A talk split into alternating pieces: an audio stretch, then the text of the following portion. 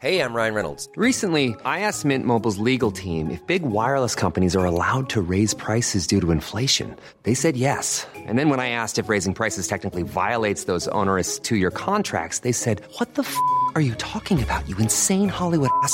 F- So to recap, we're cutting the price of Mint Unlimited from $30 a month to just $15 a month. Give it a try at mintmobile.com slash switch. $45 upfront for three months plus taxes and fees. Promo rate for new customers for limited time. Unlimited more than 40 gigabytes per month. Slows. Full terms at mintmobile.com. Ready to pop the question? The jewelers at BlueNile.com have got sparkle down to a science with beautiful lab grown diamonds worthy of your most brilliant moments. Their lab grown diamonds are independently graded and guaranteed identical to natural diamonds, and they're ready to ship to your door. Go to BlueNile.com and use promo code LISTEN to get $50 off your purchase of $500 or more. That's code LISTEN at BlueNile.com for $50 off. BlueNile.com code LISTEN. Across the UK, online, on DAB, and on your smart speaker. The Independent Republic of Mike Graham on Talk Radio.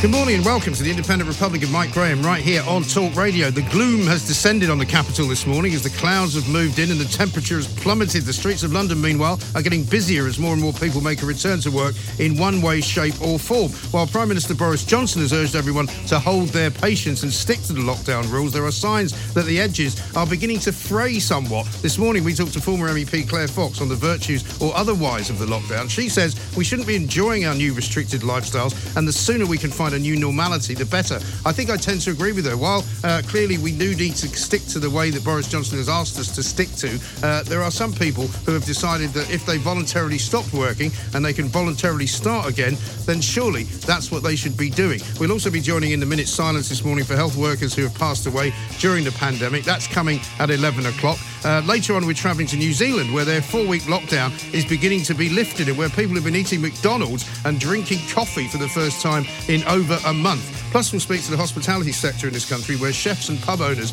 are worried it could be December before they are back in business. 0344 499 1000 is the number. And as ever, we want to hear from you out there on the front line of the lockdown. Your stories, your knowledge, and your problems are all very important to us. So please do get in touch. We've got a couple of interesting features now. Every single day, we're talking to somebody from Which uh, about various problems that you might have. Today, we're going to look at what you do about tickets that you may have bought for concerts or events coming up, which have now been cancelled. Uh, surely you should be able to get your money back if that's what you want. Also, uh, we'll be talking to Jeremy Godfrey, Jeremy Godfrey from the Times Money Mentor, uh, who's going to be telling us all about how the government has now managed to fix uh, the business interruption loan problem. And so, hopefully, if you're a small business owner, you can get that some respite. 0344 499 1000. Also, on homeschooling today, we're going to be giving you another virtual tour of Britain's history. We're heading off to Horse Guards Parade to find out what the changing of the guard is all about. You're listening to me, Mike Graham, on the fastest growing radio station on the planet. It is, of course, Talk Radio. Mid morning with Mike Graham. Talk Radio. Now, for anybody that was out at the weekend, or anybody that was e- even on the streets uh, of this country over the weekend, you would have seen all sorts of people out there. There's people having parties in Scotland. There's people uh, visiting the beaches of the south- southern England. There's people in the parks of London, and all over the country. More and more people, when the weather is good, come out. The weather has taken a bit of a turn for the worse, but basically the lockdown, I think, is beginning to to move. Not just because Boris Johnson says that we might have to look into moving into phase two, but because people are just getting to the point where they're thinking. Well, the more people that go out, the more people that should go out. Let's talk to Claire Fox, former Brexit Party MEP, founder of the Institute of Ideas as well. Claire, a very good morning to you. Good morning. Thank you very much for joining us on the Independent Republic. Fascinating piece uh, I thought you wrote in The Spectator about what it is that we are doing, what we've been asked to do, and why we shouldn't feel too sort of virtuous about it. Yeah, I think, uh, you know, I want to remain slightly agnostic as to whether the lockdown, you know, people have sort of started to divide into for or against the lockdown. Yeah. Um, I, I accept that lockdown was brought in, best intentions, but what has really been irritating me are, are attempts to make out it's a, a virtuous act. Yeah. And that in fact, this is the equivalent of, you know, going out and joining the resistance in Right. the Second World War or something. Yes. No, Um, I'm, I'm actually very much with you on that because I'm similarly similarly inclined. You know, I know that we have to do it. Um, I think it was the right thing to do, but I also think now it's time to talk about coming out of it. And also, people making a, a virtue of it. You know, Yeah. saying, "Oh, isn't it wonderful? We've got this lockdown. We can do Zoom yoga. You know, we rediscover our inner selves. Time to read the novels." And first of all, it's a particular lifestyle that would enc- would encourage you to think that never seeing anybody and being stuck at home is a positive thing. So I think we should cut out the kind of overemphasis on how brilliant it is. Uh, even though we all want to see a silver lining, I think that makes it something that it isn't, which is it's basically demobilised us. And more worrying, I think, uh, because I'm interested in free speech, is anyone now who questions the lockdown or says that we should be planning to get out of it is immediately attacked for, you know, putting lives at Yeah. risk, you know, risking the elderly. And that, I mean, it's it's not a physical lockdown. It's not an intellectual lockdown. We're not supposed to not think. Right. And I think it's important that we retain our appetite for life. Yes, I think you're right. But isn't it rather middle class as well? It's all these middle class people who are walking around going, "Oh, isn't it great? I can now do my yoga." I mean, most people who are working class people are still getting on the Jubilee line, as far as I can see, every morning because they can't work from home because they do manual jobs and they want to be out there if they can be. Uh, It made me laugh. You know, when the, the the lockdown started, quite a lot of commentators were saying, "Who are all these people on the tube?" and when I pointed out they were people going to work, Yes. it was as though there was an imagination veil.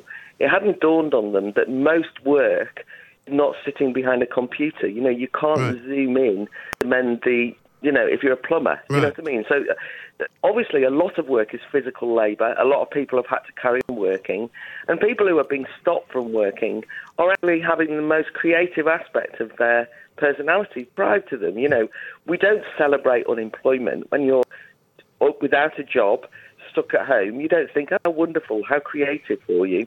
And I made the point in the article that for women, for example, for a long, hard struggle to get out of the home as Yes. the only place that you could express yourself, because actually it's confining and it makes you maybe smaller and have a, you know, a, a more obsessive internal view of the world. Yes, well, it sort of almost encourages the old curtain twitching, doesn't it? Where people are looking outside to see what everybody else is doing and then complaining about it. Yeah, somebody made the point that that, that uh, on their street that somebody's taken wearing a yellow, uh, you know, one of those visor jackets, Oh, yeah. a clipboard, and walking up and down. Well, like She the uh, like the to like the warden from Dad's Army. Yeah. Put that light she out. Actually hasn't, she actually hasn't got a job, but she wanted, and, and in a way that's an instinct, isn't it? Because people do want to feel that they're helping. I think that it doesn't help that we're told that the only way that you can help is to do nothing. Yes. I just think it makes a virtue of the wrong thing. I, I also think they've missed an opportunity. I mean, okay, I accept the lockdown, but there's, you know, many young, healthy people who could have been maybe mobilised, the third workers, who could have been mobilised on very specific projects to get them active. If hmm. you can say to people, we want NHS volunteers, why can't we have volunteers who will help with infrastructure or building or, you know, there are other things, Yes. but somehow they've made it seem as though the only thing that you can do to save lives is sit at home. And I think it's just demoralising. Yes. And it's not good for a society that's actually going to need a huge amount of energy to go and kickstart the UK to work again. No, and Because also in, when the weather's good. effort. I mean, like this weekend, Yeah. when the weather's good, everybody's out anyway. So I mean, the idea that we, you know, when people complain, like I talk to Peter Hitchens from time to time, and he complains about this kind of, you know, uh, impingement on our liberty. I'm like, well, it doesn't look like that to me, to be honest. I mean, there's not. I know some people are having to stay at home, but there's an awful lot of people going out. I mean, I've got friends in, in Spain and in Italy and in Poland, and let me tell you, this is a very light lockdown Yes. in comparison with there. Mm. So I, I, I appreciate that, by the way. I, I appreciate that the government gave us judgment and allowed us to interpret this. You know, and I don't think we made fun of it. I think everybody takes social distancing seriously. I mean, effectively, people might be going out, but it is not the same. You're not able to socially interact in the same way. So you might go on a longer walk Yeah. than you'd ever have dreamt of doing. Um, you might even go and sit on a park bench, which of course is almost like crime of the century these days. Well, And I exactly think- I right. think But you said you're quite right as well. Mm. to be moderate, you know, to just be generous with people, you know. Yeah, and also it's the free will, isn't it, that you miss basically, because we are a country which is used to uh, basically allowing you to do whatever you want to do, more or less. You know, unless you start to get into the real nitty gritty of free speech, which we haven't got time yeah. for today. But, but you know, as you said, it's sort sensible, for example, to fix roads at the moment when there's nobody on them. But I don't know if that's happening. I see an awful lot of empty, you know, sort of orange fencing uh, going along bits of roads in London, and there's nobody working there. I know, and I, and I, and that's what's so ironic about it because actually, those jobs could have been seen as essential jobs. Yeah. I mean, we, you know, when life is normal, you, you at a weekend you can't get a train because there's works on the line. Yeah, right. Well, would it might not have been possible to have imagined that this would be a good time when trains are not running to actually do some repair work? And also, you know, we've all focused on old people's homes and all the rest of it. Wouldn't it be brilliant if you'd have got that volunteer army to go in? I don't know, do plant lots of flowers or paint Yeah. the outsides or you know things that would not have infringed the health or risked anyone. Yes. But somehow, in their in their efforts to really overemphasise this, stay home, save lives, they've effectively told people you your activity is irrelevant Hmm. and you should stop doing things. And and I just think that you can lose the habit of being an active person, and people are just screaming at the walls. Yeah. I mean, I mean, let I- alone the fact. Sorry. Sorry, I was going to say, I mean, I have some sympathy with the government doing what they did because I think if they hadn't done it, people's instincts would have been just to do what, whatever they would do normally. And I think, in a funny sort of way, Nicola Sturgeon summed it up quite well a few weeks back, where she said, if your life is uh, carrying on as normal, you're not doing it right. Yeah, Because yeah. almost, you know, I- I- if they I- if they said to everybody, look, the beaches are going to be open now, you know what would happen? Everybody would go to the beach. It wouldn't be done Yeah. sensibly, you know. Yeah, I, th- I think that there will be a time and a reckoning as to how we should have dealt with this, and there will be all sorts of arguments about whether it was necessary. Hmm. But I tend to agree with you. I understand symbolically the lockdown meant something, and actually people more or less kept to it. All I think now is that there is a danger of turning that into a kind of there are cultural consequences to this. That's the point I'm making. Yes. And if you overemphasize and you start saying, you know, clap yourself because you've done nothing for three weeks, four weeks, five weeks, and if you then demonize anyone who slightly strays from a very prescriptive way of behaving, you're going to get into a situation where when you then want to mobilize people to go back to work, hmm. they will be so consumed with fear and ambivalence about what it is that you're meant to be doing that we won't be able to get people. I mean, there's already examples where when people have said when you can now return to work that people are frightened to do so. Yes. So I think that mixture of fear and the demobilising people and telling them to shut up and put up with it and celebrate it and all the rest of it can have some serious consequences moving forward. Yeah. I, I just think it's time to at least free people up from that. And I'm actually quite glad to see a bit of initiative, people using common sense Hmm. and saying, well, you know, I'm going to, um, you know, I might have a, a picnic uh, with the family. You know, I'm going to not necessarily interpret this in the strictest possible way. Yes, and just sit far enough apart so that that's still part of. And because I think we, because I think we have to think about, you know, people talk about people who die with coronavirus rather than of it, and I think we, we need to talk about the economy that way, where we say, look, this is going to be around for a while, so we have to think about rather than hiding away from it, how we can work around it, how we can live around it while it's Exactly. there, without feeling as though we can't do anything anymore. I know, and also, you know, you've got to think that, people who celebrate the lockdown sometimes don't understand that for millions of people, they're they're sitting at home and they're absolutely consumed with panic about the Yeah. fact that they might not have a job, that their business is going under, that, that you know the guy that they work for who's got a small business is not going to survive. And if in fact you could be thinking through, well, look, how can we make this work with social distancing? Nobody, I'm not one of the people who's saying, you know, go out and defy it. I think it's a waste of time. I'm not of that ilk. I do think, though, that we should be planning now exactly how we're going to restart hmm. society. And I think uh, being told we're not going to discuss it, you know, all of these things actually has the impact that we're just not going to be planned for. You know, we we should now be working out how we're going to make the economy boom again, which sounds the most unlikely thing after this massive uh, hit. But why shouldn't we be thinking Yeah. that? that? No, listen, I've been saying that from the beginning because everyone who says to me, oh, this is going to be disastrous, it's going to be terrible, it's going to be the worst crash of all time. Well, partly because of that, the government is, is basically sort of duty bound to save it. So the government actually can really boost the economy with all the money that they're going to put into it. And quite frankly, the high street may end up being better off than it was this time last year. Yeah, and, but if they had conversation with us, if they started to encourage people to plan like that, even if you were saying, look, stay at home, but what you should be doing now is working out how you're going to make the business work and get people to just think in a future oriented way. I think it's that sense of stultifying numbness that you get from just being told, no, you've got to sit still and not do anything, uh, that actually I think is what will cause more damage. There is a danger, of course, that you can fatalistically accept that the economy won't work.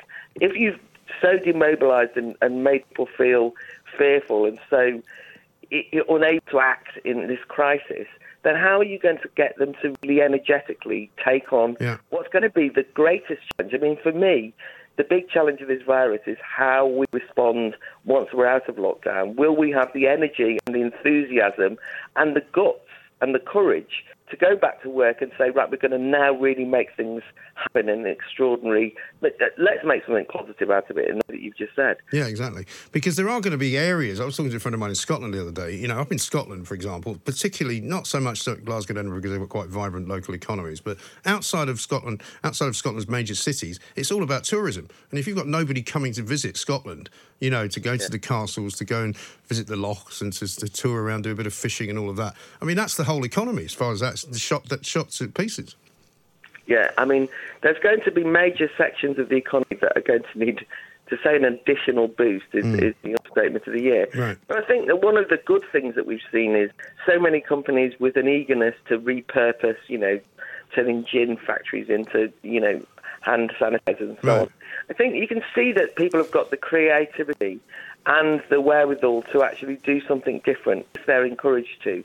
But what's not going to happen is if if you are in a situation where you sort of say we're in lockdown and now you've got to go back and make ev- make everything work hmm. again.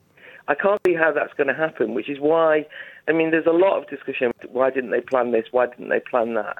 And there's some seeming fear that they have that if they don't just send these one-dimensional messages to us, you know, stay home, hmm. stay safe, all the rest of it, that we're all going to go, that we're all going to, you know, run around like lunatics and risk lives and all the rest of it. I think it would be much better to try and start a mobilised, planned return, Yes. and to actually say to some companies, look, can you repurpose now that maybe tourism's not be in? What can you usefully do as a hmm. company that we can help you with? If the government are going to give money, then why don't they creatively intervene in that Yes. way? That's just the sort of thing I'm trying to people to think about at least. Yes, I think that's brilliant. Well, Claire, we must we must get you on again. Thank you so much for joining us, uh, and welcome to the Independent Republican, Mike Graham. Claire Fox, founder of the Institute of Ideas, former Brexit Party MEP. I think Claire's absolutely right. We do need to repurpose the nation. We need to repurpose the economy, and if it means being a little bit more creative and a little bit more adventurous and a little bit more imaginative about how companies employ people and what they actually make and how they operate from one uh, year to another, this is surely the time to do it. We'll take your calls 0344 499 1000 because the conversation has already begun. Yes, Boris Johnson came back to work yesterday, and yes, he said we need to hold the line, we need to keep patient, we need to stay in lockdown for another period of time before we can even think about moving out. I get that, and I'm not suggesting we should do anything other than that. However, what we need to do is think about how it works in the meantime because we've heard this morning uh, and late last night about this new virus which seems to affect young children. Obviously, that's going to have an impact on whether they send them back to school earlier rather than later. Uh, parents are going to be worried about that. Parents are also going to be worried about what happens if all sorts of other things start becoming unlocked, if businesses can start moving people around, if the trains can start running again. You know, there's so much still still that we do not know. Uh, but we will be going down to New Zealand later on as well, where they are lifting the, the lockdown a little bit after four weeks of a very serious lockdown where nobody was even allowed into the country.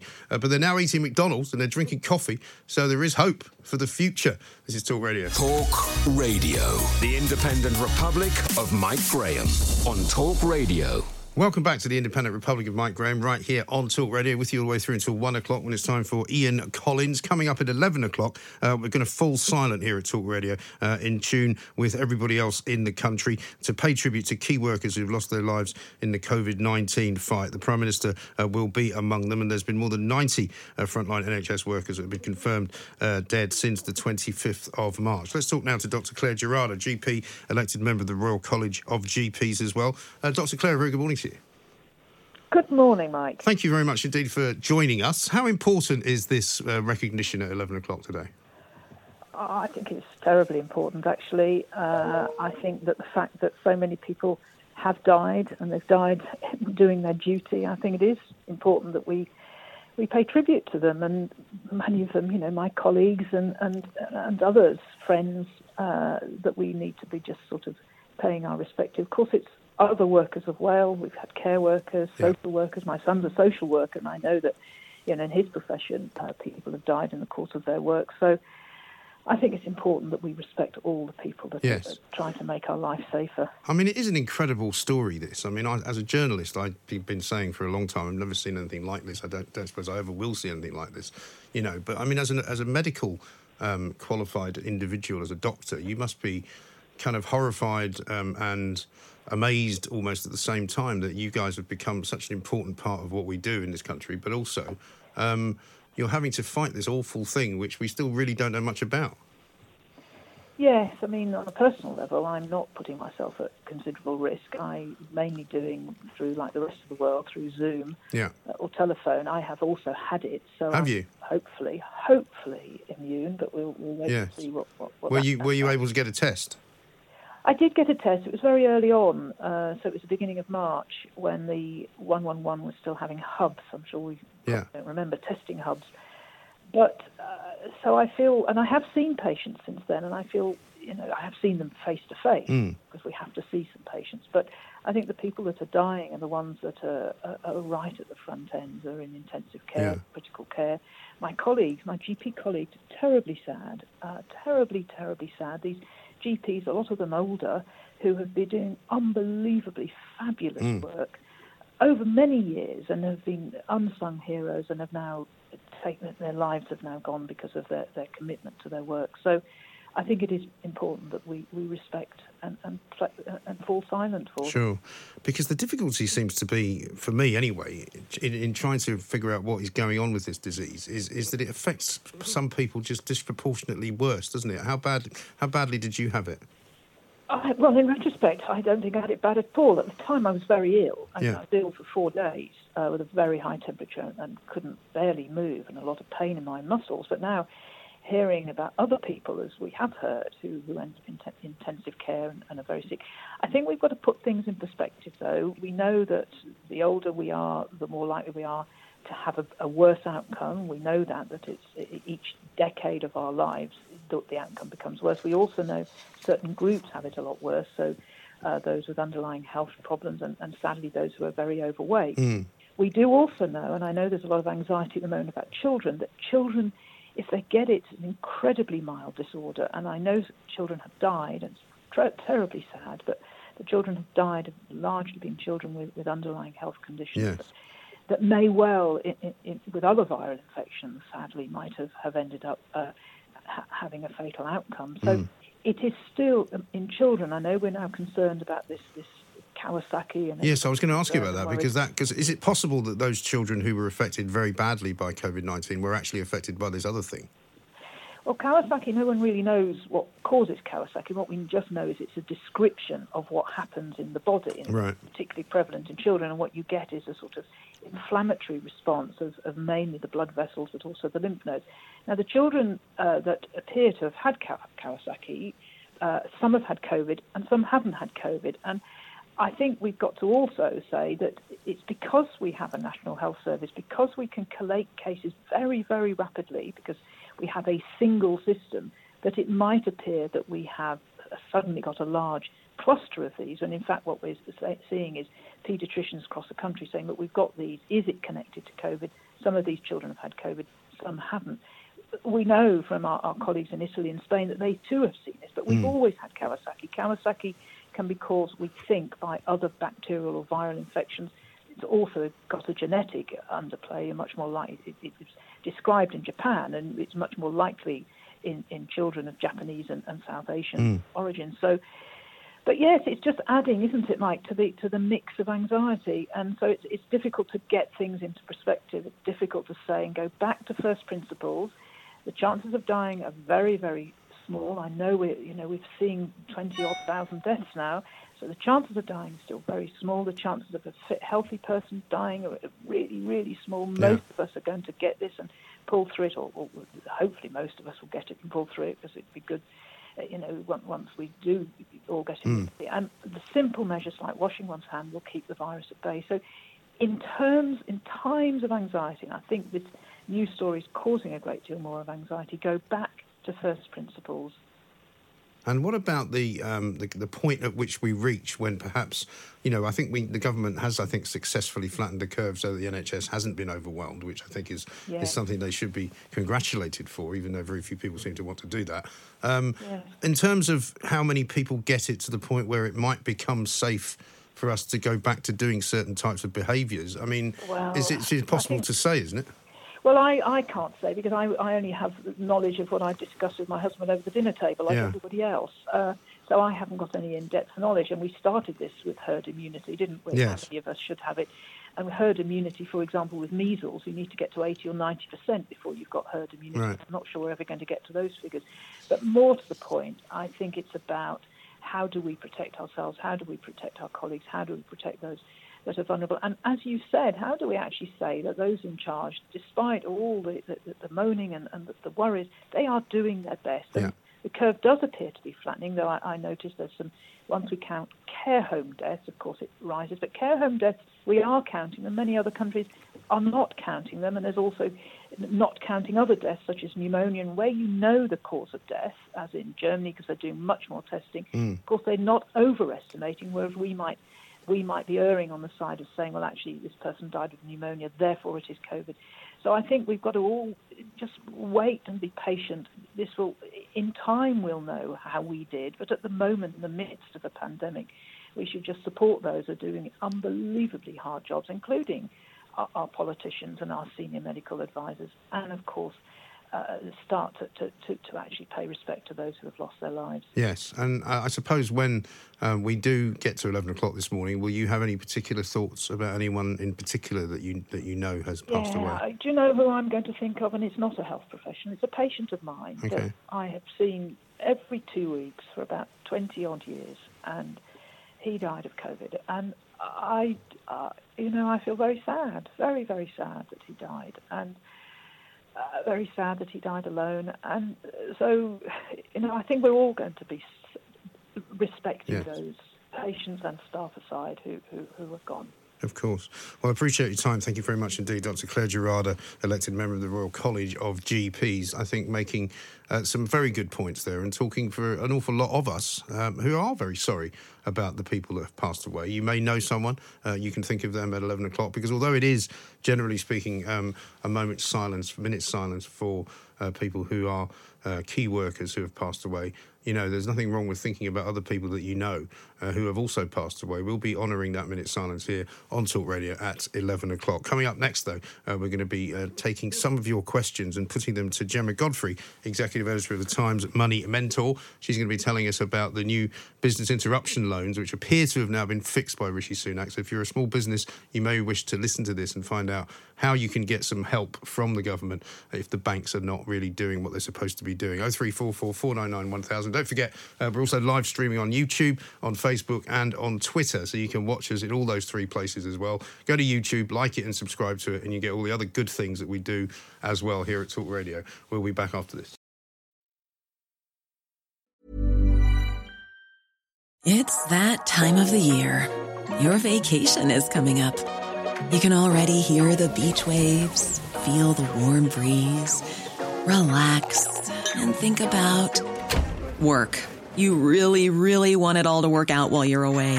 Monday.com gives you and the team that peace of mind. When all work is on one platform and everyone's in sync, things just flow wherever you are. Tap the banner to go to Monday.com.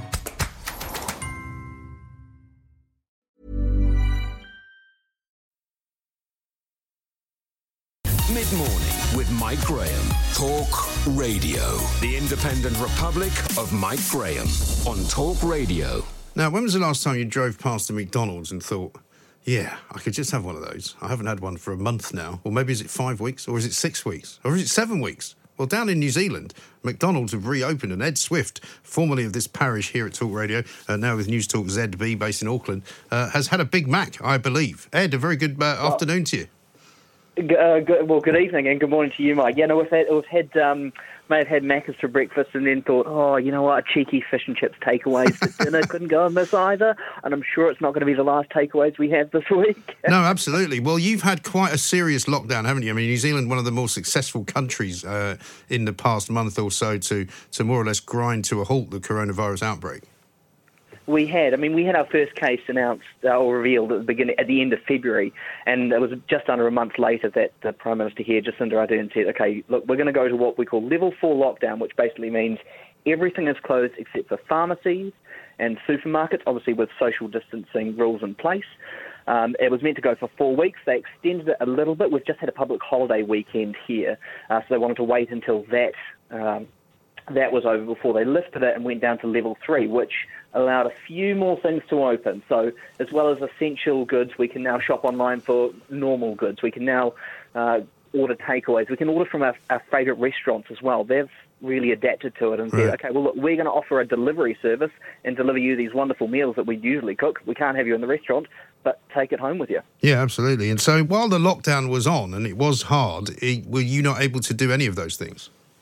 Uh, literally, not no no going out, no getting food. You had to, you know, cook your own meals or Right. get some sort of ready meal from the supermarket. But it, you know, you were literally confined to your home unless you were going out for a walk or going to run an essential errand, like going to the supermarket or going to the pharmacy. That was it. Uh, it some people were allowed to go to work if they were essential key workers, obviously.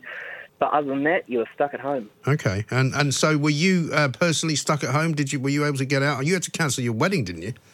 Yeah, so we were meant to get married um, ooh, a couple of weeks ago now. Right. So we had we cancelled the wedding. We made the call a couple of days beforehand, thinking, okay, look, our friends from overseas aren't going to be able to come in. Sorry, sorry again, you couldn't make it, Mike. Um, you know, we thought I'm very let's sorry too. Move it a year. let's just move it a year, and that way we'll be well clear of it. Still kept the leaves. that would have been our honeymoon, but ended up just spending two weeks sitting at home, hanging around, um, searching Facebook and dreaming of takeaways. exactly right. Now, how did it taste the first time you got that? Because, I, funnily enough, when I read the story this morning, you were the first person I thought of. I didn't realise that you would have actually gone and got one. But the last last time I drove, there's a McDonald's that I drive past on the way into to the radio station every day, and I just thought one the other morning, I just thought, oh, I could just go for one of those. I know the feeling. Oh, you know, we've been driving past them every day, and when I when I have been going to work, there's one right in the middle of the route. Um, so I have I have certainly missed it. the the the McDonald's breakfast did taste very good. The coffee not so great. Uh, the fish and chips uh, wasn't my favourite local one. Unfortunately, they've decided to stay closed for another couple of weeks. Okay. But it was still good to have some greasy fish and chips. Yes, I bet. And so, is it is it the, uh, uh, is it has to be delivery only, or can you go through the drive-through? It has to be contactless. So whether that's via delivery or drive-through, for example, um, some some places like our local fish and chip shop, the one that we went to tonight, they have a contactless uh, method. So basically, you have to do a phone order. You have to pay by um, by PayWave, Yeah. so you can't ha- pay with cash, and you have to pick it up. They'll leave it on a table. They'll step back, and then you can pick it up and take it away with you. So there there are rules in place around this, um, and a lot of the a lot of the, those restaurants have adapted quite well, so they can open their doors from today. Okay. And I understand they shut down all flight incoming flights, didn't they? Certainly from anyone who's not from New Zealand. How's that working? That's right. So they've closed the borders here except for returning Kiwis. Right. Um, it seems to be working well, and I think that- that's been credited. Uh, to, you know, the the reason we have so few cases, active cases now, uh, has been credited to the fact that we're not allowing people to come into the country. We're saying, okay, well, look, if you if you do have to come into the country, if you are a Kiwi returning home, you are allowed to, but then you have a 14 day mandatory quarantine in a in a hotel that's basically supplied by the government. I think you have Yes. to pay a little bit back for it, uh, but they say, you know, if you are coming back, you can, but you have to. You can't just self isolate at home. You have to stay where we're telling you to and go for walks when we say it's kind. It kind of feels a little bit uh, restrictive, but if that's the price of you know keeping the numbers down, then it's working. Well, exactly right. And I mean, obviously, we'll be watching countries like yours, although, of course, New Zealand has a much smaller population than we have here. But we'll be watching Spain and we'll be watching Austria, where they've just said that they're going to open hotels on the 29th of May. You know, the Italians might be opening their football league. The Australians, I think, are opening their rugby league. So, you know, there's things we can learn from all the, of the countries that are doing other things. What will be, do you think, the next stage uh, for the government there? Well, the the next stage, we're going to have a couple of weeks at this level, you know, where we will have contactless, uh, you know, delivery. We will hmm. have takeaways open. In a couple of weeks' time, Cabinet here is going to meet and decide, okay, well, do we go to alert, alert level two now, or do we keep at alert level three just to really try and stamp out stamp it out and keep those numbers low, if not zero? Yeah. And then we go to alert level two, where we are allowed to socialise a little bit more. They're still going to work on what exactly that level two framework is. But last time when they when they introduced this alert system, you know, you could socialise. You did you were able to go to restaurants, but you had to sign in and register. There were limits on how many people you could have at an indoor and an outdoor gathering. So, a li- still restri- still a little bit restrictive, but a little bit more freedom than what we've got at the moment. Yeah, and I, as far as your working situation goes, are you are you still uh, broadcasting? Yes, still broadcasting. We've we've actually done quite well in terms of um, our journalists. They're they're not just in the central building now. We've got some working from home. We've got some at another newsroom. So we've we've sort of protected ourselves as much as possible to make sure. Okay, if, if someone does get it, we do have uh, contingency plans. Okay, so are you ever going to go back to cooking for yourself, or is this going to go for about a week where you just keep ordering food? I think it's going to be a good week of t- takeaways. I've already um, I've already arranged a uh, Zoom meetup with a friend for takeaway for KFC lunch on Saturday. Excellent. Maybe next week I'll be over the takeaways and be looking forward to a home cooked meal. Well, I mean, I think you could take the view that you're kind of rewarding yourself for being well behaved for about a month. So, I mean, I think I think Oh, you're exactly. I think you're I think you're And you fair know, enough. And with the wedding now a year away, I can start the wedding diet next month instead of having to worry about it now. Exactly, exactly right. Ed, great to hear from you. Thanks very much indeed. Ed Swift there in New Zealand, uh, having had his first Big Mac. I've had a great tweet from somebody saying, This is just cruel, telling somebody to explain and describe what their first Big Mac was like after a month of lockdown. Let's go to the phones though. Uh, we've got Paul who's in Stoke. Hello, Paul. Uh, good morning, Mike. How Morning. are you? Very well, sir. What can I do for you? Good, good. Just wanted to share my uh, experience. I've been for my COVID test Oh, yes. at one of the centres this morning. Yes. So, um, yeah, um, I'm from Stoke-on-Trent. Um, had to travel to Manchester Airport, Okay. which is probably about 40 minutes, but quite a quite a, a, a, a slick experience. I was really. going to say, presumably slightly quieter than you would normally see on a weekday. Yeah, yeah, very much so. Um, and it was well organised. Um, it, it was the, the staff were pleasant. Everything was was good. Um, And what was the test actually physically like? um, it's it's not the most pleasant thing. Uh, you have to stick a swab pretty much on your tonsils, which can make you gag, and then Yeah. you have to stick the swab pretty far up your nose, which is, but it, it's it's only a few seconds. Right. Um, uh, but yeah, not too bad, not too bad at all. And did you get the test because you're a key worker now? Uh, no, um, we. My daughter works at the hospital, Okay. and she contract she contracted corona uh, from the hospital, uh, and then I came down with symptoms. Okay. So um, we are we're not frontline workers in our business, but we supply into the medical industry, Yes.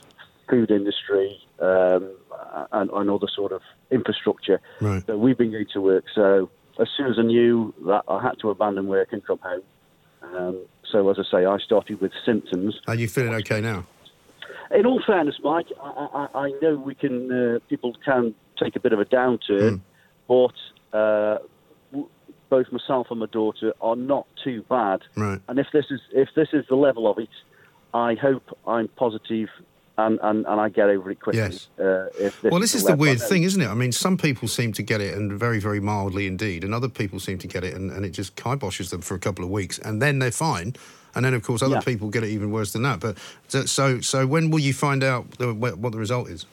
in 48 hours, basically. Right, okay. they'll- they'll- it's it's done quite uh, quite well via your phone, you know, uh, QR codes and everything, and then they will uh, text you the results. Um, I'm pretty sure I've got it, and as I say, in a perverse kind of way, I hope I have. Yeah. Um, but at least you know you, I would have built some sort of antibodies, and I know from your your your guest this morning that's not necessarily a guarantee that you won't get it again, but at least you have built up some sort of antibody. Exactly right. And and and as far as the whole kind of uh, testing experience went, were you when you got there? Was it busy? What was it like? Um, we had timed slots, and there was about 14, 12 or 14 separate stations. Okay. You drive in, you keep your windows shut. They've got signs, and they say ring this number, and then you ring the number, and you, you're talking to the guy outside, the, the, the, the man or woman outside, and they give you instructions. You open your window, they chuck the t- testing kit in, and you move forwards. Uh, and you're always in contact. You've always got a phone number to ring, and you're talking to the guy outside your car. And then basically once you've done the test and followed all the instructions and all the bits and pieces, you drive round and you, you, you sort of open your window and you chuck it into a bin. Uh, and that's it. You know, you can't see any particular ways that people are going to get contaminated by the procedure. So, No. as I say, it was quite slick and, and uh, not too unpleasant, uh, and not there weren't there weren't sort of uh, there wa- there wasn't a three mile sort of queue to get in. No. It was uh, it was quite well organised, very No, well organised. sounds good. Well, listen, thanks for letting us know, Paul. Hope it all turns out okay for you. Uh, and if you have got it, that it's a very mild form of it. Um, and then uh, maybe let us know when you get the test result, and we can uh, we can tell everybody else as well. Mid morning with Mike Graham. Talk Radio. The Independent Republic of Mike Graham on Talk Radio. Welcome back to the Independent Republic of Mike Graham. Ian Collins coming up from one o'clock, Dan Wootton from four. Uh, time now, though, to do some homeschooling because we've had some fantastic guests on. Uh, we've learned an awful lot about an awful lot of things that we didn't know much about today. I'm delighted to say we've got Danielle Hart, also known as Danny the Guide, a blue badge tourist guide. She's going to tell us all about the changing of the guard. Danielle, should I call you Danielle or Danny the Guide? Uh, Danny is absolutely fine. Thank you for having me, Mike. It's No, to be here. not at all. Well, I mean, you know, it's not a very nice day if you were out there changing of the guard, but I presume at the moment they're not actually doing it, are they? Uh, no, they have actually cancelled the symbolic ceremony with Mm. all the band and the uh, ceremony. But, uh, you know, even if we had been out there and it was lashing down with rain, they still wouldn't do it. Yes, I mean there it's a high chance of cancellation. it's a remarkable sort of experience to sit there and watch it. A lot of people have only ever seen it on TV, but when you see it in person, it really is quite impressive. Tell us what uh, what it's all about and how old it is. So, what the changing of the guard ceremony is all about is that old age tradition of two regiments changing responsibility to look after Her Majesty's palaces. Um, so, it happens at Buckingham Palace mainly, but it is split between St James's Palace, Right. which is just up the road from Buckingham Palace, and at Horse Guards Parade. Hmm. And when it doesn't happen there in London, it happens at Windsor Castle. Okay, So, they do it on alternate days. okay, and how and how often? I mean, how when when was the first time it was done? So, although there are suggestions it does date back to the Tudor period, in its current format, it dates from the restoration of the monarchy in 1660, when Charles II returned to uh, restore the monarchy after we had a republic under Oliver Cromwell. Yes. Um, you know, he had to fear for his life. You know, his father had his head chopped off for really annoying Parliament. and, I mean, he uh, must have been a bit nervous when he had all those guards around him, thinking, which one of these guys is going to go for me?" well, they were the most loyal troops he could muster up because a lot of them returned with him from the continent when he had escaped Right. during the Republic. Wow. So fascinating times. And is there a sort of a d- definitive number of people that have to take part in it? How do they select the people that do it? So they select um, it, through the recruitment process. So when you join the army, you state that you want to join the household division. So it's a specific branch of Hmm. the military of the British Army. Um, there are seven um, in the household division, seven regiments. You have two which are cavalry and five infantry uh, regiments. So two regiments with uh, ho- soldiers on horses, and they get to learn that during basic training as well. How to ride a horse, so it's not imperative that you do know Right. how to ride a horse. But I mean, it's not easy, is it? Because you're not just riding a horse; you're kind of controlling the horse, and you're sitting there in what could be a very, um, you know, I don't know, very visible role. And if anything goes horribly wrong, I mean, we all remember when you see the the, the guard standing, one of them faints or something. It's one of those. I always think it could be one of the most embarrassing things you could ever do, you know. But, Oh, but if you just step out of line in a tiny way, everybody sees it. It is very, very visual, and, and they do get trained on how to, you, you know, conduct themselves in a public manner. And you know, a lot of the tourists um, and guides who are there every single day. I mean, guides we notice every minute detail because we're there every day, practically. But you know, everyone's sympathetic because you know, controlling a live animal is controlling a live animal at the end of the day. Yeah, true. And and so it's quite a lot to think. I mean, and, and do they sort of practice it at all before they get given the right to do it, as it were? They do. They they have a massive. Uh, they get extra three week training on top of basic training Yeah. um, for learning how to march in step and keep control of their horses. I mean, it takes ten months to train a horse and a cavalryman. It takes a lot longer than the infantry per se. Right. And as far as the, the, the, the frequency of it um, and whether or not the Queen is always present, how does that work? Because she doesn't do everything that she used to do now, does she? No, No, no, no. So the Queen isn't usually present when the guard change is going on because it does happen when she's not even at Buckingham Palace. Right. Um, you know, so there is a long guard for when she's at Buckingham Palace and a short guard for when she is. It basically means there's an extra 10 soldiers on duty for when she's at home Right. at Buckingham Palace. Okay. Um, you know, and the infantry are the main people that people associate with uh, Buckingham Palace with their scarlet tunics and the big bearskin hats. Yes. I'm told the bearskin hat is no longer bearskin, or was it never bearskin? Um, it was bearskin uh, from Canada. Canadian brown bear was chosen. Right. of, uh, the female brown bear because their their skin was their pelt was a lot softer and easier to uh, work with. Right. And they would dye it black. Um, they do have faux fur going around, but it's still a question of debate whether it's appropriate or not. Mm. So, do they still use bearskin then? Um, in some cases, I believe they still do. oh, in do they? some, they Okay. don't. I thought I thought they'd made it a sort of out of something more synthetic, given the sensitivities these days. Yeah, they have started to, and even the Queen has gone on record saying that she's not going to wear her furs anymore as well. Right. So they are really taking measures now to get everyone into their synthetics. Right. And at the moment, you may not know the answer to this, but at the moment, in terms of the lockdown, is there a, a, is there lots of activity that, that isn't happening, as it were, which would normally be happening? Because I, I think it was the first weekend of the lockdown. Um, I went past the Horse Guards parade, and there were two sentries still sitting on their horses, wearing the, all the gear. You know, but there wasn't really anybody out the front. They are still doing their duties, but they're just not doing the big ceremony that otherwise we would be watching. Mm, okay.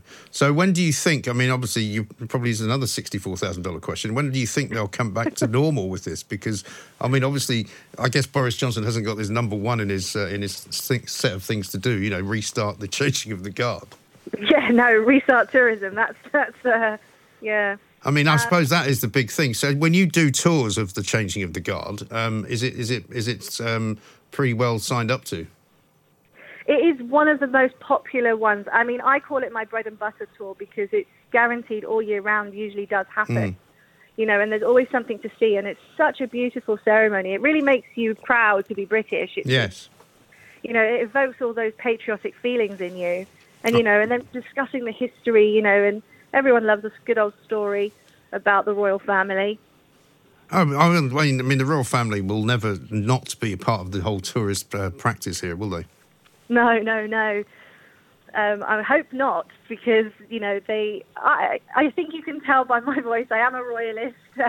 um, you know, I believe in our monarchy and its history, and I'm proud as a Londoner to be able to share it. And it's very tough now that we're in lockdown. Yes.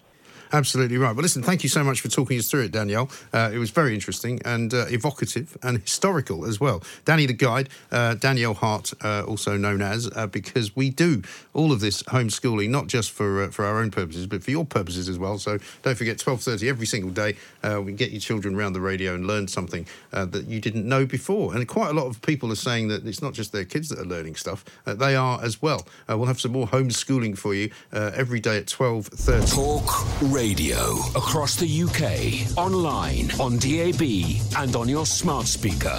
The Independent Republic of Mike Graham on Talk Radio. If you enjoyed that, be sure to catch the whole show 10 to 1, Monday to Friday on Talk Radio via DAB, online, or via the Talk Radio app. And if you have an opinion on the stories we cover, we'd love to hear from you. Call us on 0344 499 1000 or tweet at Talk Radio during the show to have your say. Mid morning with Mike Graham. Talk Radio.